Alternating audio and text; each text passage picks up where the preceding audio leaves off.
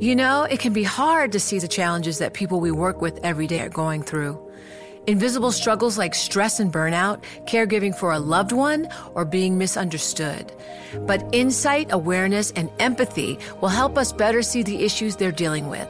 And that can make us and our companies healthier too.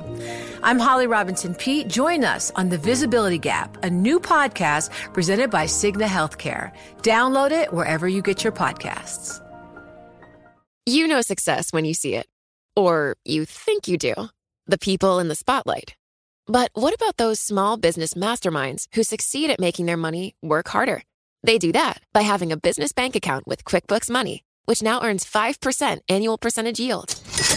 Making your money work as hard as you do? That's how you business differently. Learn more about QuickBooks Money at quickbooks.com slash 5APY. Banking services provided by Green Dot Bank, member FDIC. Only funds and envelopes earn APY. APY can change at any time.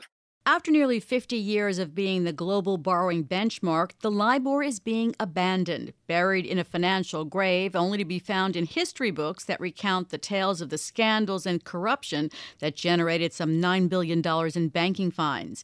UK regulators have decided that the benchmark that underpins more than $350 trillion of financial products, from car loans to mortgages, will be phased out. Andrew Bailey, the head of the UK's Financial Conduct Authority, said on Bloomberg TV that LIBOR isn't sustainable because of a lack of transactions providing data. So the assumption that we have a market in, in money, as it were, which will support LIBOR hasn't happened. And so the current structure, in a sense, depends excessively, in our view, on, on expert judgment by the submitting banks. Bailey says he wants to scrap LIBOR by 2021.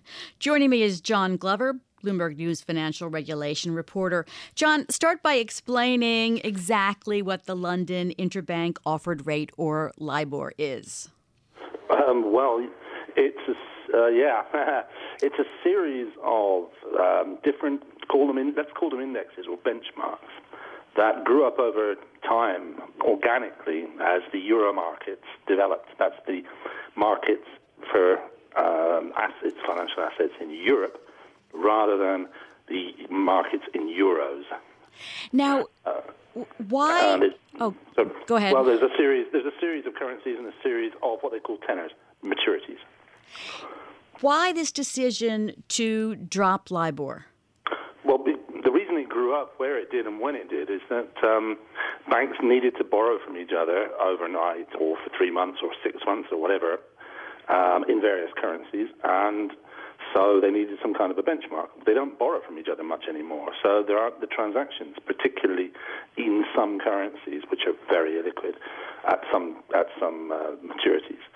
So there's no real transaction taking place. It's just a guess. The, the panels that um, say how much it would, would cost a prime bank to borrow from another prime bank for a certain length of time, they're just pulling numbers out of the air, really. I mean, that's unfair, but uh, because they're more closely policed than that. But so it's an estimate. So, what happens now when there is no replacement for it? Well, they're building replacements slowly but surely, um, and the uh, the company, which is ICE, that's based, I think, in Atlanta, that administers the um, benchmark now after it was taken away from the British Banking Association, as it then was. Um, it wants to continue with LIBOR. The regulator clearly doesn't want, that's the FCA, Andrew Bailey, who you just heard, clearly wants to uh, phase it out. And by setting a deadline, my impression is that the thinking is that they will be forced to come up with some kind of solution that will satisfy the current needs. Because the needs have changed. LIBOR was answering a certain question that was asked certain time. That question is no longer being asked, so LIBOR is answering it. You know. Is, is, is five years enough time to transition away? There's the uh, $350 trillion question. Um, uh, Bailey does, does, say that the, um, he has uh, spoken to the panel banks, and he they reckon that that should be enough. We will. Well, let's talk about whether there is going to be uncertainty into swap rates based on the benchmark. Let's talk about financial lawyers and how busy they're going to be with LIBOR based contracts or just checking contracts? Yeah, I think the lawyers are going to love it. They've, I've, been, I've been talking to a few recently, though, and they've all built these, um, well, the big ones, the big firms, what we call the magic circle in London. Um, they've all built artificial intelligence uh, bots that will check contracts for, uh, do the grunt work.